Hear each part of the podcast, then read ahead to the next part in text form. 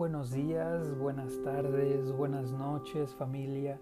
Es un gusto que sigas con nosotros en esta ola de contagios de esperanza y vamos avanzando en esta aventura del podcast ya en nuestro episodio número 3 que hemos titulado Hay que volver. ¿Y volver a dónde? Volver a tu primer amor, volver al origen de tu felicidad volver a la persona que nos da paz y tranquilidad a pesar de que este mundo está de cabeza. Así es familia, necesitamos volver a Dios. Pero en este episodio no queremos compartirte reflexiones de cómo volver a Dios, sino que queremos contagiarte de la necesidad de volver a Dios, de esa necesidad de buscar la paz y el amor que solo el Maestro Jesús nos puede dar de vivir la gracia y la paz que solo el Espíritu Santo nos puede inundar, y del amor y la fuerza que nuestro Padre Dios nos puede otorgar. Queremos, en otras palabras, contagiarte de la necesidad de ser santo, la necesidad de volver a Dios, la necesidad de que después de que hayas hecho todas las actividades, todas las rutinas de tu día, después de que vivas todas las prisas y compromisos, todas las clases y el home office que tu agenda te reclama, al final puedas terminar en paz y lleno de santidad, lleno de alegría de que todo lo que hiciste en el día lo hiciste por Él, con Él y en Él.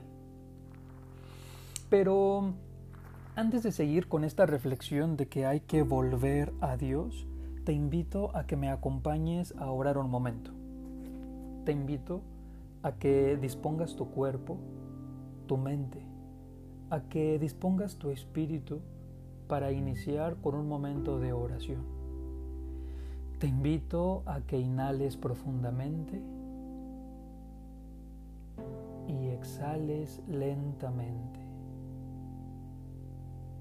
De nuevo te invito a que inhales profundamente y exhales lentamente. Repite conmigo, solo Dios basta. Inhala profundamente y exhala lentamente.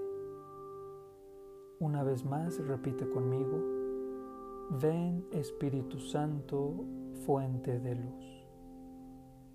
Ven Espíritu Santo, fuente de paz. Ven Espíritu Santo, fuente de amor. Inhala profundamente y exhala lentamente. Una vez más, repite conmigo, ven Señor Jesús llena mi vida. Ven, Señor Jesús, a mi familia. Ven, Señor Jesús, a mi casa. Inhala profundamente y exhala lentamente. Ahora, en este momento de gracia, en este ambiente de oración que estamos viviendo, te invito a que ores conmigo repitiendo o simplemente escuchando la siguiente oración que voy a hacer. Qué bien se está aquí en tu presencia, Señor. Humana disposición a echar raíces en lo apacible pero hay que volver a las actividades diarias.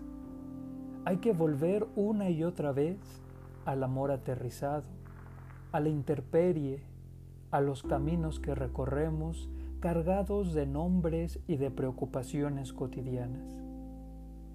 Hay que volver a las encrucijadas donde nos toca optar, renunciar y elegir.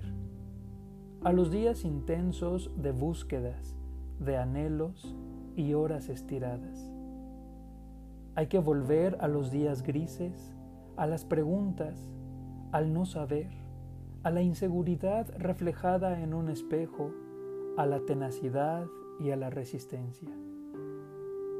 Hay que volver a lo acostumbrado, pero no con desgana o arrastrando la existencia y el ánimo, sino con la gratitud y la esperanza puesta en ti. Hay que volver siempre a ti. Amén. Gloria al Padre y al Hijo y al Espíritu Santo, como era en el principio, ahora y siempre, por los siglos de los siglos. Amén. Bueno, pues nos sentimos en verdad emocionados de que seguimos avanzando en este podcast y ahora con un nuevo episodio titulado Hay que volver.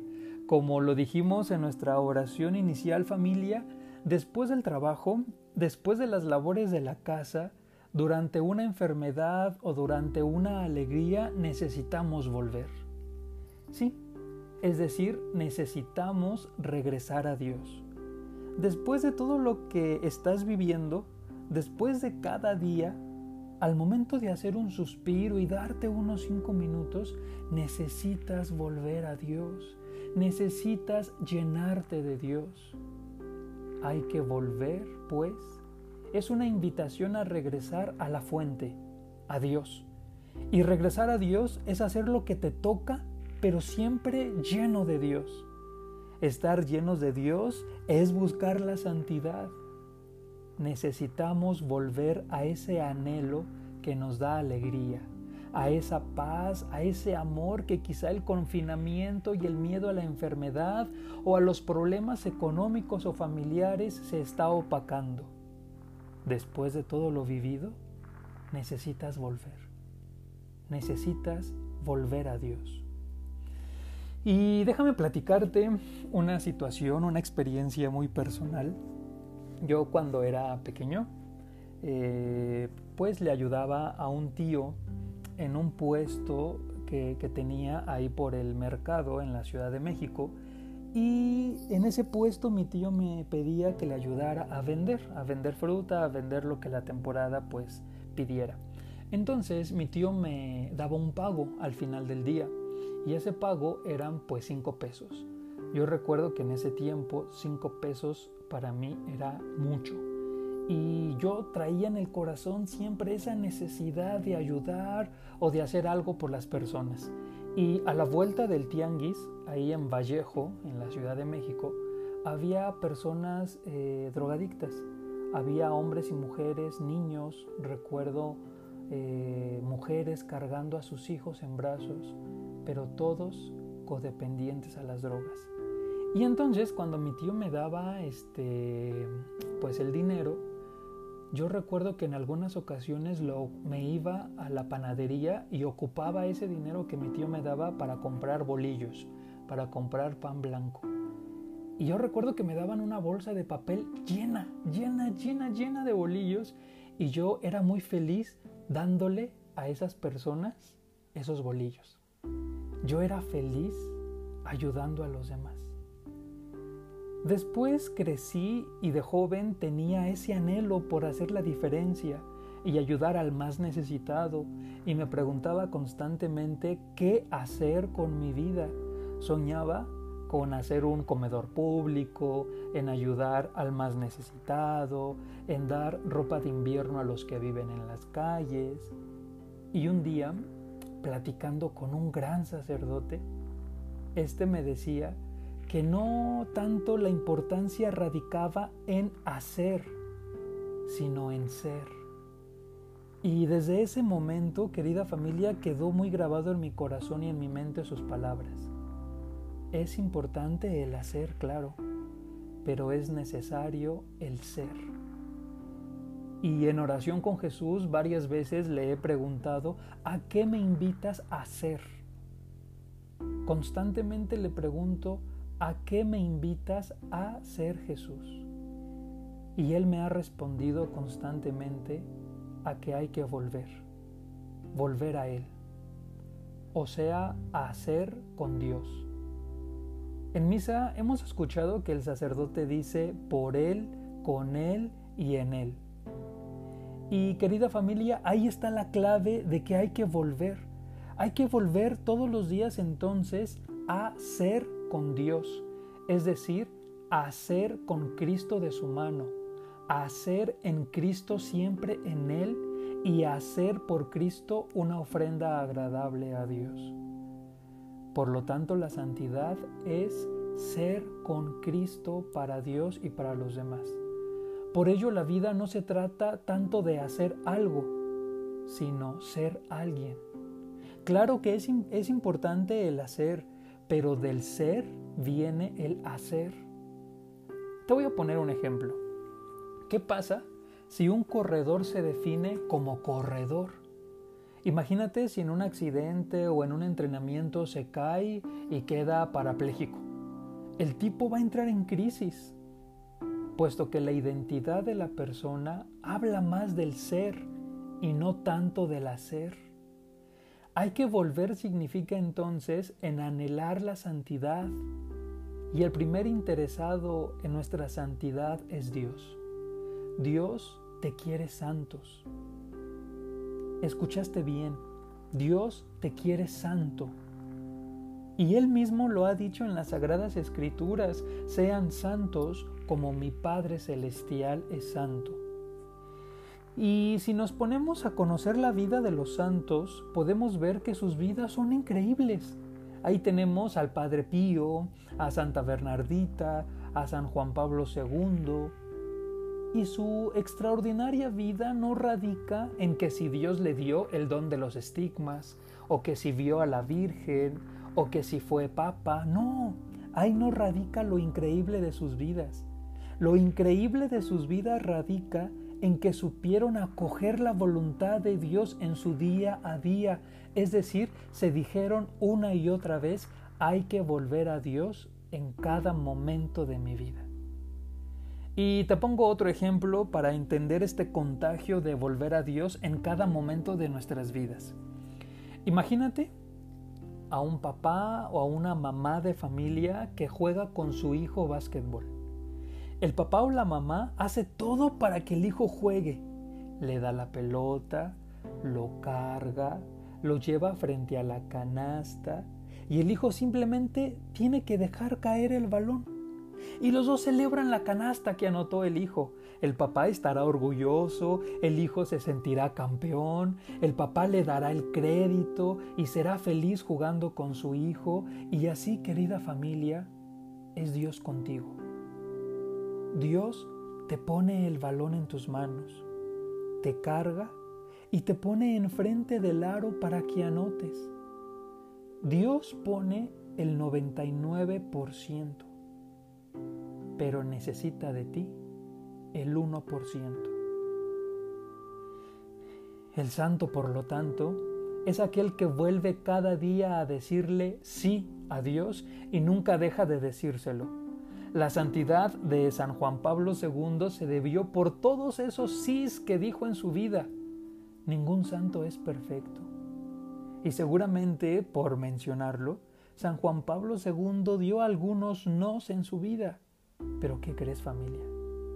Dios se fija más en el sí que en los nos que das.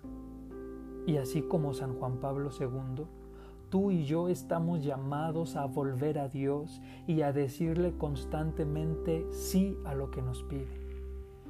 En otras palabras, es hacer las cosas que nos tocan con amor. Que si tienes clases en línea, hazlas con amor. Que tienes que rezar el Santo Rosario, hazlo con amor. Que tienes que platicar con tu esposo o esposa de la situación económica que están viviendo, hazlo con amor que tienes que cuidar de un enfermo, hazlo con amor. Que tienes que educar a tus hijos, hazlo con amor. Volviendo todos los días a Dios, haciendo lo que te toca hacer con amor, es como experimentarás la santidad. Y al final, ser santo es volver a Dios es ser feliz no buscando ser otra persona, no buscando ser alguien que tiene que ser bueno y que no puede fallar. Al final ser santo es ser tú mismo al 100%, con tus cualidades y defectos. Es ser tú sin máscaras y sin mentiras, porque Dios te ama a ti tal cual eres. Papa Francisco nos dice en su exhortación apostólica Gaudete et Exultate que en el fondo la santidad es vivir en unión con Cristo los misterios de su vida, es decir, vivir, morir y resucitar con Cristo. Dios quiere vivir y estar en ti para actuar en ti. Por ejemplo, cuando te despiertes por la mañana, literal, levantarte al minuto. San José María Escribá le llamaba el minuto heroico que consistía en levantarte al primer minuto que suena la alarma y morir a ti mismo, morir a tu flojera y despertarte. Cuando eres paciente con alguien que te estresa, mueres a ti mismo. Cuando haces un acto de caridad, mueres a ti mismo. Cuando acabas un apostolado, cuando cuidas a un enfermo, esos actos de entrega vienen cargados después de una felicidad más profunda, vienen con una resurrección. Jesús vivió 33 años, murió y resucitó, y eso lo sabemos por la Sagrada Escritura. Sabemos que tres años de su vida predicó el reino de los cielos, que murió y resucitó. Sin embargo, hay otros 30 años de vida ordinaria 30 años de preparación para volver a las fuentes día con día, de vivir la vida ordinaria y convertirla en un acto extraordinario. Jesús vivió con María, su madre, y con San José. Por lo tanto, seguramente su vida fue simple y sencilla. Jesús es una persona sencilla que se hace extraordinaria por el amor que le pone a sus quehaceres. Eh, el cardenal Vantuan tiene una hermosa frase que en este momento encaja perfectamente. Él nos decía, vivir el momento presente colmado de amor. En otras palabras, es estar donde te toca estar, pero al 100. Si te toca estar con la familia, al 100. Si te toca estar en el trabajo, al 100. Si te toca estar en misa, al 100. Papa Francisco nos dice, ojalá, ojalá familia, puedas reconocer cuál es ese mensaje que Dios quiere decir al mundo a través de ti, a través de tu vida. Déjate pues transformar por Dios. Déjate renovar por el Espíritu Santo para que eso sea posible. Y así tu misión no se malogrará sino que el Señor la cumplirá en medio de tus errores y malos momentos. Con tal de que no abandones el camino del amor y estés dispuesto a hacer mejor, a encender el corazón y volver a Dios que nos hará santos diciéndole sí a lo que nos pide. San Juan Pablo II nos decía que la aventura de la santidad comienza con un sí a Dios. Hoy te quiero preguntar, ¿qué sí le quieres dar a Dios? Y para descubrirlo, hay que volver.